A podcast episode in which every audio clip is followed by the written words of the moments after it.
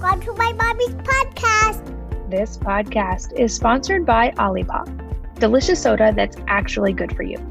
Did you know that most Americans consume more than the recommended daily intake of sugar? By a lot. And sweetened drinks like soda are the leading source of extra sugar.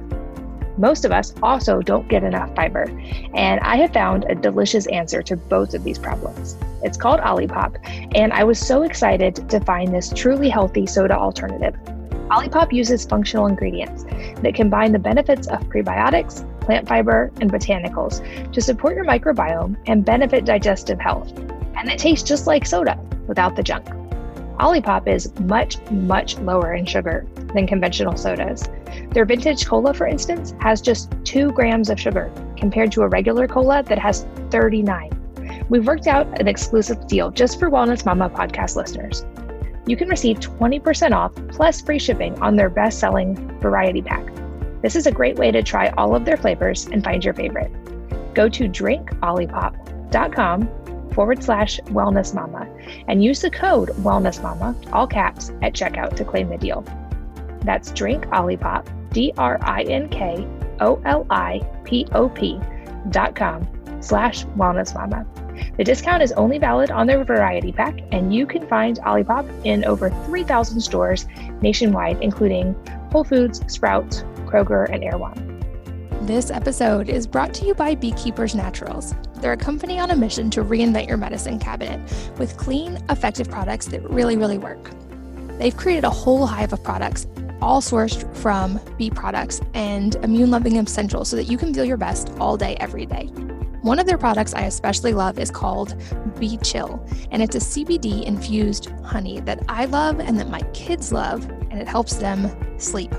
It's the ultimate combination of raw honey and hemp to help you get better R&R. And hemp is famous for its ability to help you unwind, while raw honey supports restorative sleep. As an extra tip, a small sprinkle of salt on this honey really, really helps improve sleep. And unlike other relaxation alternatives, you can rest better knowing that there are no worrisome side effects. You won't feel groggy the next day. And Bee Chill is completely non psychoactive, contains 0% THC, so you can enjoy it anytime, anywhere, and share it with your kids. If you're ready to give it a try, Check out Beekeepers Naturals and save 15% on your first order by going to beekeepersnaturals.com forward slash wellness mama. That's B E E K E E P E R S N A T U R A L S dot com slash wellness mama to save 15%.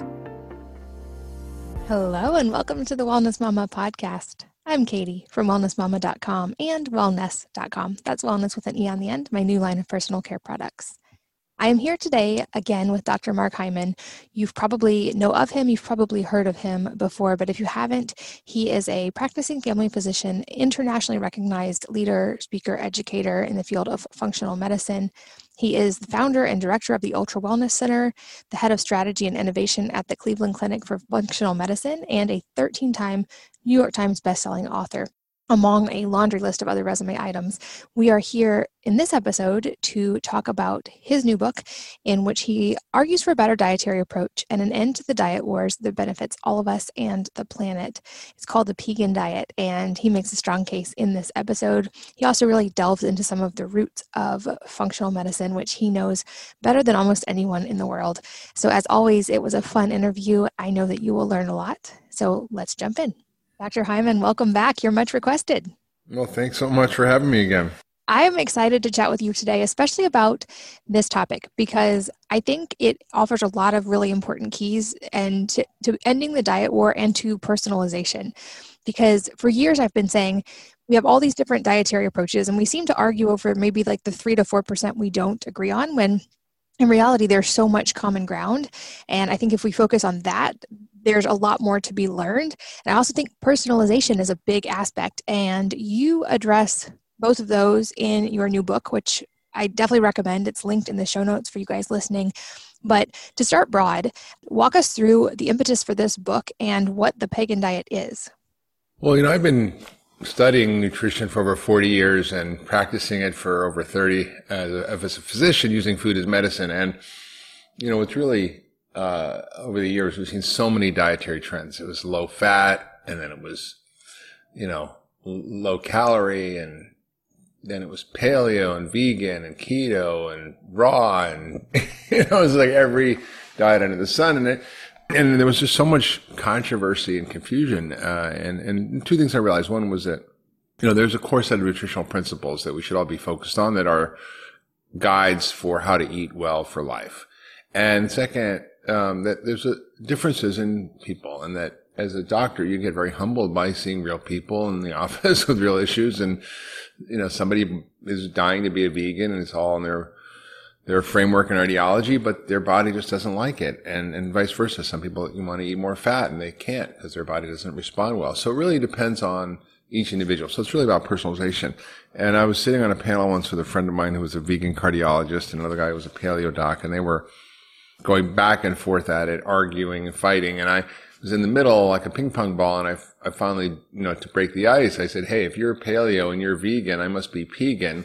And everybody laughed and thought it was funny. And then I realized, wait a minute, they're actually identical, except for where they get to protein, animals or grains and beans. Otherwise, they both encourage whole foods and no processed foods. They both encourage good fats and lots of fruit, nuts and seeds, uh, good oils and and uh, no dairy and you know no industrial food. I mean, it's, it's really quite quite striking how, how much they're similar compared to the standard American diet. So I said, like, wait a minute, we need to just kind of back off a little bit and come up with a set of principles that's inclusive, that can be adaptable to different dietary preferences and different biological needs and individual differences. And so I sort of went down into the science and looked at what, you know, what do we know? What do we not know? And, and how do we come up with a set of practical principles for reclaiming your health in a nutritionally confusing world? And that's really about it.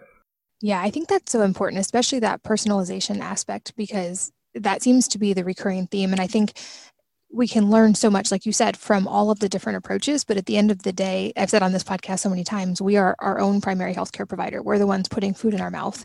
And you were one of the early voices really talking about food as medicine and bringing that functional medicine approach. Can you give us some examples of the way that food can either feed disease or feed health? I know you've, like you said, you have decades and decades of work in this space.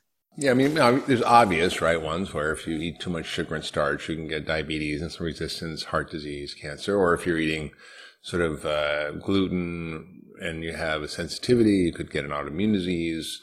Or if you're having, you know, certain food sensitivities and migraines, you could be eating eggs. So that's, that's, that's sort of one sort of obvious example. But I, when I think about it, I think about it in a much different way. You know, we, we know that there's these basic components in food, right? Protein, fat, carbs, fiber, vitamins, minerals, and sort of that's sort of it, right? and and the truth is, there's so much more in food that is uh, regulating every single system in our body. In fact, you know, the plant kingdom has about 25,000, in, in edible plants, 25,000 phytochemicals that are designed to work with our biology to enhance our health and program our biology for health. So, for example, you know, let's say today we're exposed to a lot of environmental toxins because of pollution, pesticides, petrochemicals, uh, and our bodies have an increased burden of how to deal with it. Well, there are certain plants that actually help your liver detoxify, that build an important molecule called glutathione. And this is something you really can't easily get from food uh, as a, you know, if you're just eating like amino acids and fatty acids and like carbohydrates and you know just regular stuff that we eat. And it, it's found in, in, in these phytochemicals that are in these plant compounds, like uh, broccoli or collards or kale, that whole cruciferous vegetable family, garlic and onions, and they upregulate these enzymes in the liver called uh, like glutathione peroxidase or glu- glutathione transferase. And these enzymes respond to these phytochemicals. We call them glucosinolates or sulforaphanes, and they and they literally make your body get rid of the chemicals through improving the function of your liver. That's just one example. Another one that I, I really love, this is sort of a new, new one that I've learned, is that, um, you know, our immune systems age uh, and we become, we call it immunosenesced, which means we, our immune system starts to age. And it's usually around inflammation and, and inflammatory processes that happen in the body. And it turns out that your bone marrow has stem cells that produce your white blood cells. And there's about a million produced every single minute. and that's a lot of white blood cells. And those, those white blood cells have to be, uh, you know, healthy in order for you to be healthy. But what happens often the injury in the stem cells from poor diet and stress and toxins and so forth is that these stem cells will be injured and then they'll produce abnormal white blood cells. and those are called chips, and they go into circulation. They they uh, and then they become known as zombie cells that you know are literally are what they sound. They don't die, and they just make you sick, and they cause inflammation. They cause heart disease, autoimmunity.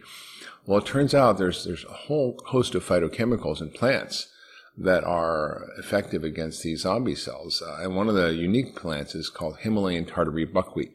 And sort of an example of how food is medicine, where you, you think, you know, if you grow uh, like soy, soy or corn, these monocrop fields where, you know, they're basically chemically grown through pesticides and herbicides and fertilizers, and there's almost no nutrients in the soil, and they don't have harsh conditions, and they're sort of like coddled in a sense.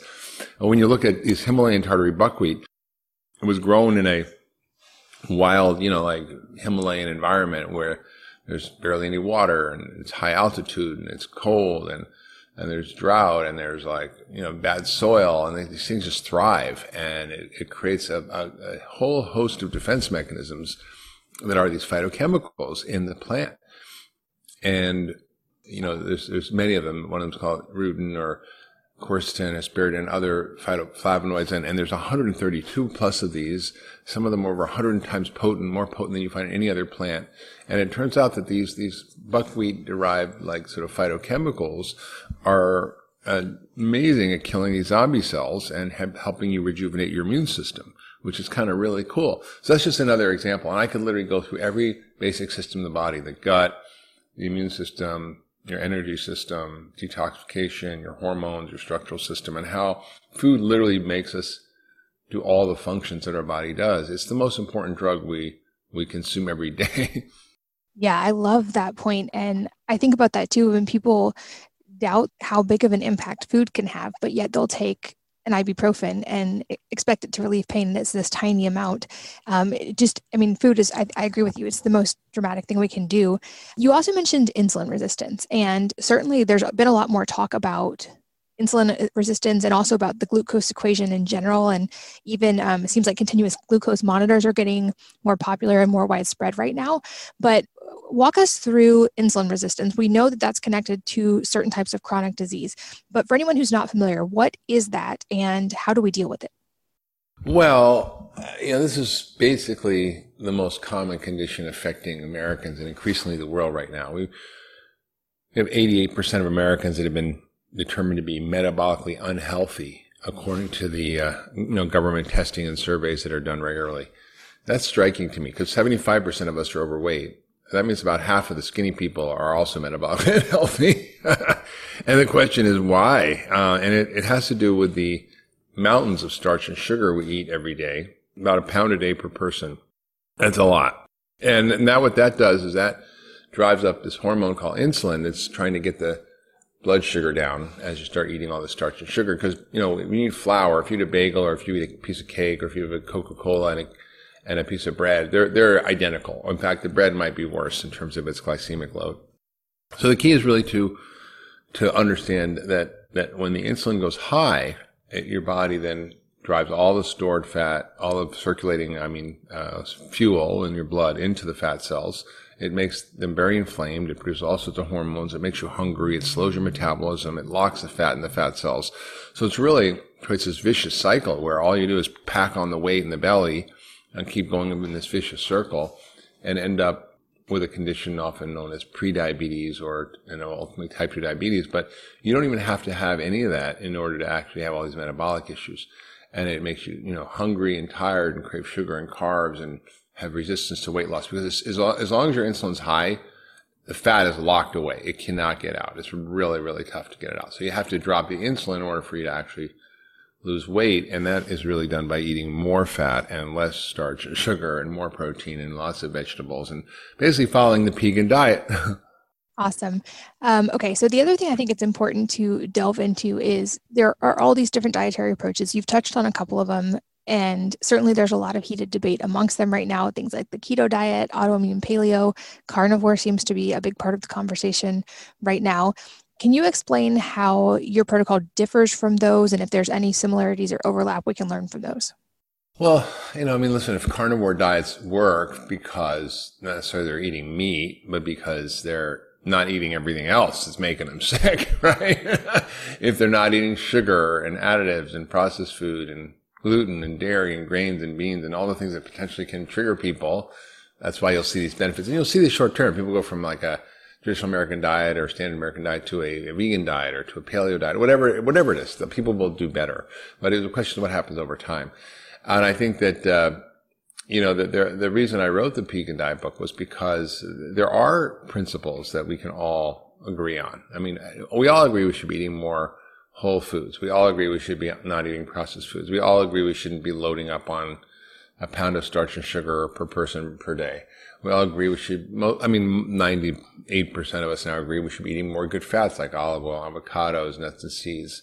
We all agree we should be, uh, you know, if we're eating animals, right? And, and, and, some don't believe we should, but if we are, then we should be raising them humanely. We should be using regenerative practices so we store the earth. We should be, you know, not uh, having, we should be having grass finished or pasture raised animals that are actually able to forage and get the nutrients they need from the food and, and the earth and not and not be pumped full of hormones, antibiotics, and pesticides. We all agree that we should be you know, eating in a way that, that optimizes the nutrient density of our food and the food is medicine.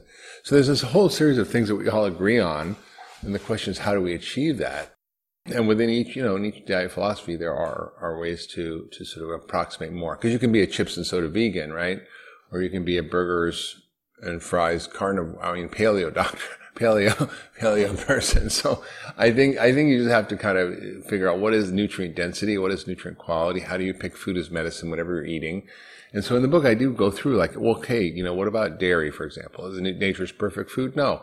Most of the dairy we have is from homogenous cows that are all bred to be identical, produce high levels of what we call A1 casein in their milk, which is very inflammatory uh, and cause lots of digestive issues. And, and, you know, there are other forms of dairy, that whether goat and sheep that have A2 casein or there are heirloom cows that have A2 casein that may be better tolerated. Of course, you want grass finished. You don't want them milk when pregnant, you know, because a lot of organic cows are still milk when pregnant and full of hormones. So there's a whole series of things you have to think about with each food that you're eating. And so in the Pegan Diet book, I go through like, well, if you're going to eat nuts, which one? If you're going to have grains, which one? I mean, you want the hybridized, high starch, high gluten grain wheat that we grow in America, or do you want more heirloom wheats or other wheat that they may grow in, in Europe if you're not gluten sensitive? So I think there's there's a nuance to how to do that, and then there's some really simple sort of guides around some of the big controversies. What about uh, cleansings and fasting? Fasting. What about time restricted eating and, and various practices like that? What about eating for longevity or for mood or for uh, what how to feed your kids. There's all sorts of really practical stuff in the book that allows uh, people sort of to, to, to kind of walk away going, okay, I get, it's like a basic owner's manual for the body. I mean, if, if you have if you have a body, you probably, you know, I need to know how it works. and, and, and, and most of us have no clue. We weren't born with a little instruction manual slapped to our leg. Uh, we have to kind of figure it out. So how do you eat for your microbiome? How do you personalize nutrition? How do you eat like a regenetarian, which means how do you eat to help save the planet and your health? Um, um, why might meat be medicine? You know, like there's some really interesting provocative things in there. How do you uh, in a way that you can afford it? Like how you make it affordable? So I think there's a really simple book, but it's also, it's, it's been a lot of years of research to get to this point. So it's sort of taking all that I've known and crystallizing it down into this really simple, digestible, practical set of principles that you can follow. They're not dogma, they're not rules, and they can be adapted to any dietary preference or taste. Yeah, I like that that they're not dogmatic and they're not rules. I think there's been a trend to go overly dogmatic in some of these approaches for a while, and my thought has always been at the end of the day, we want metabolic flexibility. Of course, we want to give our body good inputs whenever possible, but we also want it to be able to handle variation when it needs to. And so when you overly get overly dogmatic in one approach and never have any variation, your body is so smart, it adapts to that. And then you don't have the metabolic flexibility as easily necessarily when you need it. I also love that you mentioned the planet and the regenerative side because I think this is also a really important part of the conversation right now and where some of the debate stems from. Certainly, I know many vegans who I respect their reasons for why they've chosen to eat that way because they are wanting to help the planet. They think it's also very healthy for them. But I think the climate and planet and environmental piece is really important. Like you said, what we eat does not just affect us. I know this can get a little controversial, but walk us through the planet impact side and we hear things from, you know, like that eating meat is bad for the planet. Yeah. I mean, look, look. I mean, r- growing rice is uh, the largest agricultural emitter of, I think, uh, methane because of the off gassing from the rice paddies. Uh, and, and, I think we just get a kind of realistic view of, of what we know, what we don't know, and often arguments, um, you know, become simplified, right? Meat bad, vegetables good. Uh, and I think we, we just have to take a step back and look at, you know, how do we build agricultural ecosystems that provide food that's the most nutritious, that supports farmers' livelihoods, that restores soil, conserves water, increases biodiversity, is not just sustainable, uh, which you know we don't want to sustain what we have. we want we want to regenerate ecosystems. We want to and we want to grow food in ways that regenerates human health. Uh, and uh, I think that's what the whole book is about. And and I think that is, is each section talks about how do we focus on how to do that. But principle nine is really about eating like a regenetarian. And we, most people don't realize is that we think, you know, it's all a factory farming of animals. It's not necessarily. I mean, just even how we, we grow food, any food in this country, we use massive amounts of, of agrochemicals. We use hybridized seeds. We use massive tillage and destroys the soil. We use irrigation and, uh, and all chemicals we use actually destroy the natural habitats and ecosystems for animals and pollinators. We've lost 75% of our pollinators, for example, half of all our bird species because of agriculture in America. And we've lost, you know, because of the nitrogen runoff, 212,000 metric tons of fish in the Gulf of Mexico a year, which is an enormous amount of fish, uh, because of the dead zones as the nitrogen, you know, basically fertilizes all the algae, which sucks the oxygen out of the water and all the fish suffocate. I mean, it's, it's pretty gruesome because of our agricultural system. Um, you know, a third of all the carbon in the atmosphere comes from the soil. Uh, it's been tilled and, and destroyed uh, because of our farming techniques. Uh, and we, we have, uh, you know, incredible uses of fresh water that are depleted around the world because of this. So it's all this vicious cycle. And I think that what people don't realize is that, uh, you know, we're running out of soil and we got to focus on that. And the only way to really build soil is through these techniques that have been used over the years for many different farmers, but are now being sort of talked about as a holistic approach which include, you know, regenerative agriculture defined as no no tillage of the soil, so you don't break the soil up and kill the organic matter that sucks the carbon out of the atmosphere. You you uh, keep cover crops on, so you don't leave the f- fields bare bare or fallow. You do crop rotations to fertilize different nutrients into the soil. Uh, you integrate animals into the into the ecosystem because the animals are the the sort of glue that makes it all work and work fast. You get high levels of manure, urine, saliva, all stimulating plant growth and and and, and nutrient um, deposition of the soil. And so you get this incredible ecosystem that's sort of a virtuous cycle and that produces more food, better food, uh, makes it's more profitable for the farmers, better for us, and better for the planet. And it turns out, you know, depending on who you listen to and the statistics, and not everybody agrees, obviously, but you know, it's been estimated that you know, third to half of all greenhouse gases come from our food system, right? From soil erosion, from deforestation, from food waste, from factory farming of animals, and so forth.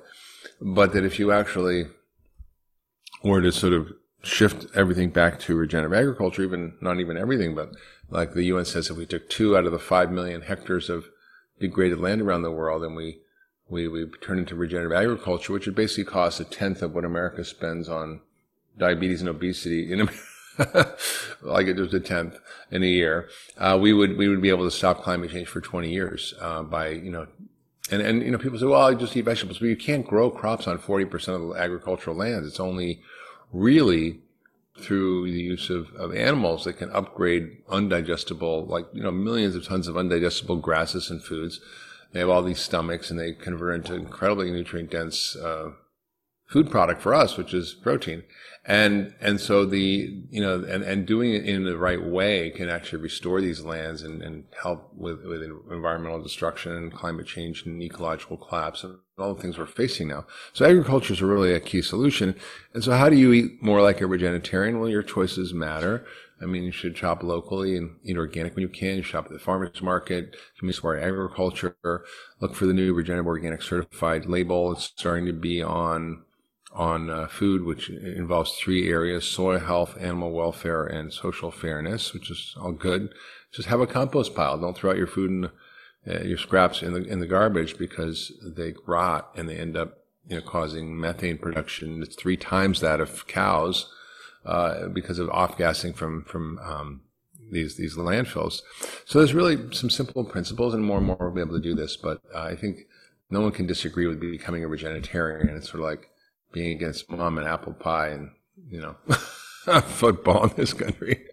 Certainly, yeah. We all need to be aware of the planet we share, and I think this is a great time of year to highlight things like composting or start a garden, even if it's just on your porch and you can container garden. There's so many ways that you can be more involved intimately with your food supply. And like you said, supporting local farms and local farmers, um, any kind of local agriculture, that's great for the economy. And it's also great, more nutrient dense because you're getting fresher food.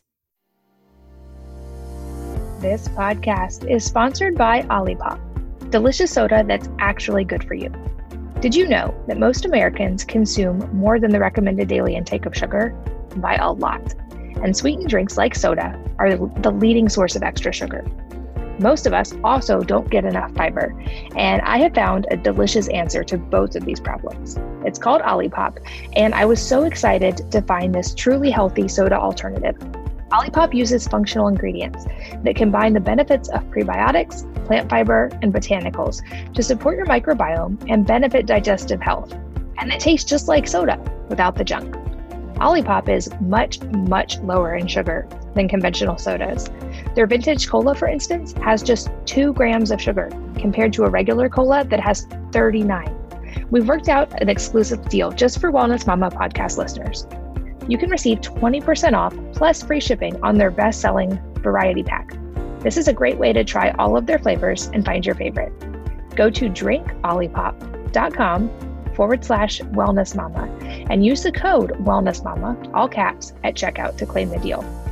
That's drink Olipop, D R I N K O L I P O P dot slash wellness mama. The discount is only valid on their variety pack, and you can find Olipop in over 3,000 stores nationwide, including Whole Foods, Sprouts, Kroger, and Erewhon.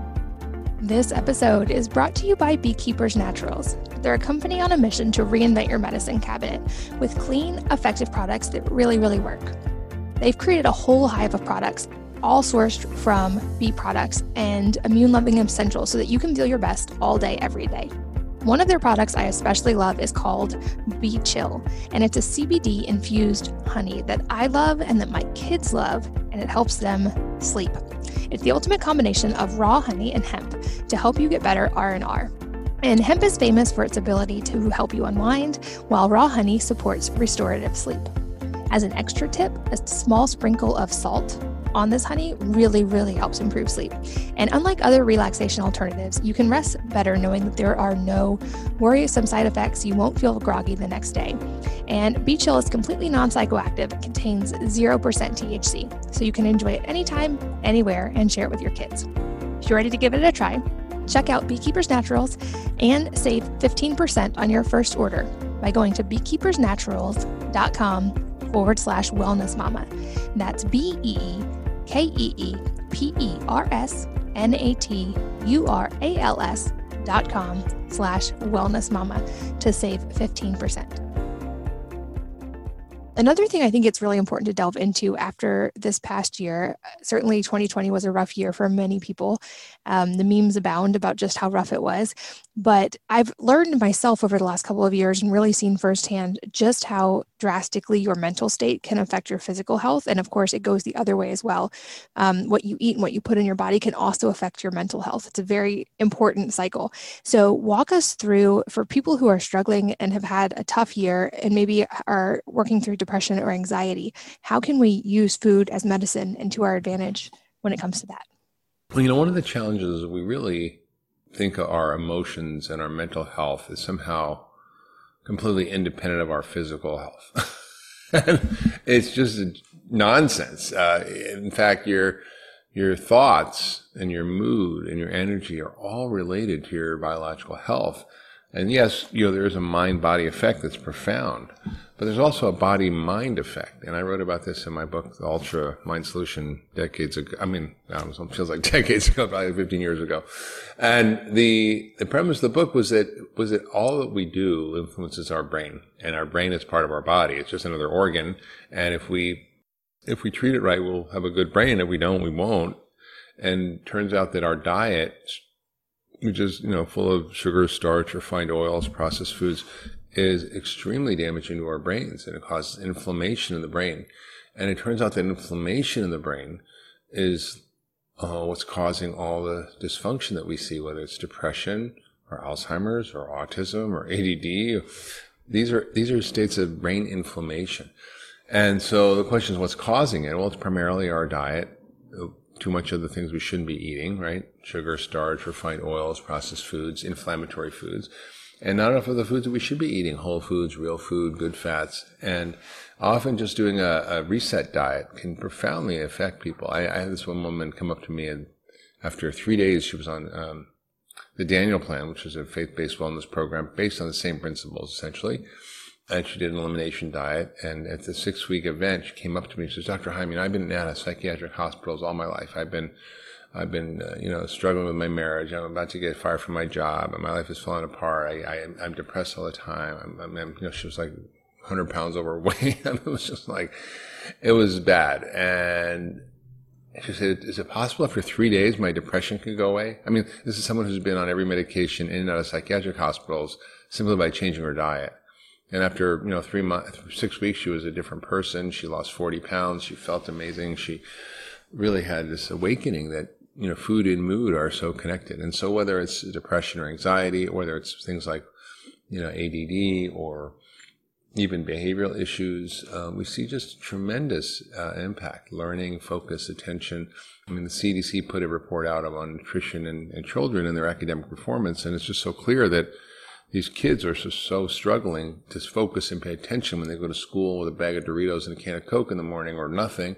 And, and so of course they're going to have trouble with academic performance and success in life and, you know, relate. I mean, everything just gets kind of goes haywire. And then on the, on the other side, not just learning, but behavior, uh, we know that, that in prisons, if you give prisoners healthy food, that their violent crime goes down in prison by 56% and being a multivitamin goes down by 80% because they're so nutritionally deficient. And we see this in juvenile detention centers. You can get 91% reduction in violent behavior within those groups by simply giving these kids real food. Like 75% lower restraint use, uh, 100% lower risk of suicide.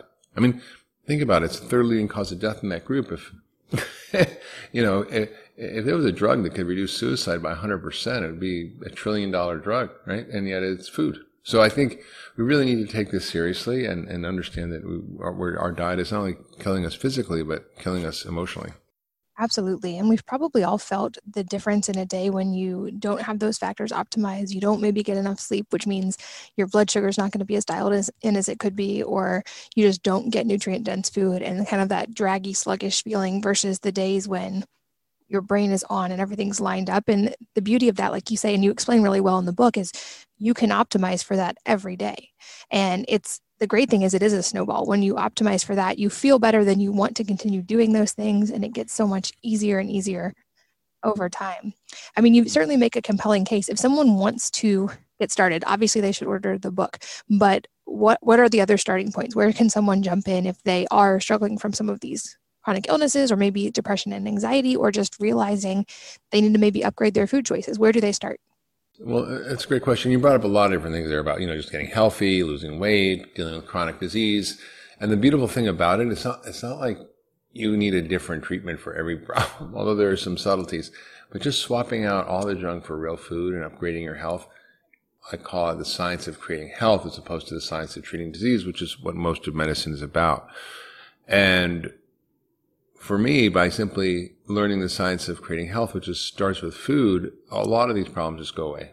I mean, uh, I just tell you a quick story and then I'll sort of talk about how to get started. This is what this, this one, one patient did. She did something that I would talk about in the, in the book called the 10 day reset, which is like, it's a 10 day reset where you hit the, you know, the reset button, sort of like turning your body back to its original factory settings and seeing what's what's just because of what you're eating and what's actually some structural problem or some deeper issue like Lyme disease or metals or something else.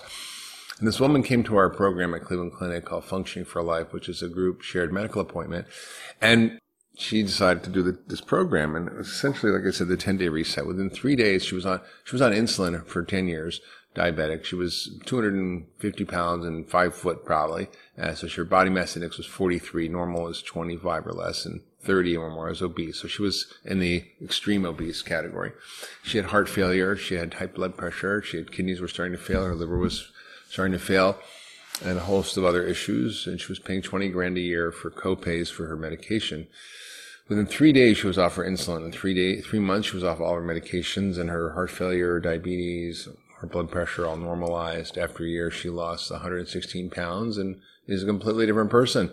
And I think, you know, when you see someone who goes from eating the worst diet to the healthy whole foods vegan diet, or for her was, you know, reset, it, it really can be profound. So I'm not saying it's going to fix everybody in the same way. It depends on what the cause is, but food is usually a big part of it. And so I encourage people if they want to get started is, you know, either just simply by swapping out real whole foods for all the other stuff. So just don't eat anything that has ingredients you don't recognize or or two, you know, one of the things often is really, really great for people is, is to do a, is to do a 10 day reset, is to actually give themselves a chance to, to feel what it feels like to, to be really fully, you know, cleaned out. Essentially, it's just getting rid of all the junk and it's, it's, a, it's a getting rid of all the common allergens, you know, but it's, it's really pretty simple. So, you know, I have at uh, Principle 20 when I start the Pegan diet today and, and try to make it pretty straightforward. But uh, I, I, I joke, I see it's, it's a few simple things. One, you know, ask yourself a simple question. Did God or nature, if you don't believe in God, make this, or did man make it? You know, did God make an avocado? Yeah. Did he make a Twinkie? No. It's a pretty simple choice about what to eat. Uh, and if you do that, you, you can't go wrong. The second is, um, don't eat foods with labels. I mean, yes, you can eat foods with labels, but read the label, right? So if, if, it says tomatoes, water, and salt, that's fine. If it says, you know, azodicarbonamide, maltodextrin, and butylated hydroxytoluene, and you know, mono triglycerides and emulsifiers and carrageenan and xanthan gum and all this other stuff. Don't eat it. I mean, if you can't pronounce, if you wouldn't have the thing in your cupboard, right? If you wouldn't have like butylated hydroxytoluene you sprinkle on your salad dressing, then don't eat it. It's probably, probably in almost all the processed food we eat, it's BHT. It's a preservative. And, you know, when you go in the grocery store, stick around the edges. Don't go down the aisles. That's where the bad stuff is. There's some things that are like oils and nuts and seeds. And eat mostly plants. Like that's Michael Pollan said, and I agree with him. Meat is not a main dish; it's a side dish. I mean, I think for most of us uh, growing up, it's like giant piece of meat in the middle of a plate, three string beans and a potato. But I think we really need to swap it around and you know put vegetables at seventy five percent of the plate with a small piece of protein, palm size of your hand, and lots of good fats every day. Uh, avocados, olive oil. Stay away from the refined oils. Include some of the superfoods like we talked about, like the phytochemical rich foods and uh, you know dairy i'm not a big fan but if you're having dairy sheep and goat are okay you know if you're eating grains you know stick with the gluten-free grains if you can if you're eating nuts and seeds and beans you know there's ones that are better for you and you know just basically enjoy life you know like don't don't be crazy you can do the 90-10 rule i mean people say dr Hyman, do you ever cheat well yeah i have ice cream and i have cookies but i make sure they're made from real ingredients I usually don't have dairy ice cream but i have my might have like coconut ice cream or uh, other other sorbets or things like that. So I will, but I think it's really about choosing stuff that you you made real anyway. So it's not just a, a dessert made from a bunch of chemicals or weird stuff, uh, or, but it's actually something that I, I know what it is. So it's still a whole real food. It's just more of a treat. Uh, so that's sort of the, the, basic way I would get started. But I think if people really want to get going, the 10 day reset is powerful and you can learn more about it at getfarmacy.com. G E T F A R M A C Y with an F. I'll make sure that is linked as well as a lot of your other resources. You have so so many. And I love your point about the reset. I love the the quote that every almost everything can fix itself if you just unplug it for a little while, including us. Like sometimes yes. you just need to reset and unplug and give your body a chance and and realize our body's innate wisdom. It wants to get to a state of health. Very often like you said, we just have to get out of its way and stop giving it the negative inputs. It it wants to be healthy and it knows how to get there. We just have to work with it, not against it. And that process can often be easier than we expect. And you let um, explain that so well in this book. Like you mentioned in the beginning, you've been in this field for literally decades, and I have found so many of your resources and your books really impactful. And I think this one, of course, continues the trend. So, highly recommend it for all of you guys listening. And speaking of books, I know I've asked this of you before on, on podcasts, but I'm always looking for new recommendations. So, besides your own, are there any recent books that have been really impactful or profound for you? Yeah, I'm trying, you know, the world is kind of a crazy place. and I'm, you know, like everybody else, trying to make sense of it. And I, I've been enjoying this book called 21 Lessons for the 21st Century by Yuval Harari, who's a historian, trying to give some historical context to what's going on in the world right now, because it's, it's a lot. And so I, have really been enjoying that. So that's, that's my sort of uh, favorite one for now. Perfect. I'll link to that in the show notes as well. Second that recommendation. It's a good one. And Dr. Hyman, I know just how busy you are running everything that you run, helping all the people that you help. And I'm so grateful for you being here again today and sharing your valuable time with us. Of course. Thank you so much for having me. And thank you guys, as always, for listening, for sharing your most valuable resources, your time, and your energy with us today. We're so grateful that you did. And I hope that you will join me again on the next episode of the Wellness Mama podcast. If you're enjoying these interviews, would you please take two minutes to leave a rating or review on iTunes for me? Doing this helps more people to find the podcast, which means even more moms and families can benefit from the information. I really appreciate your time, and thanks as always for listening.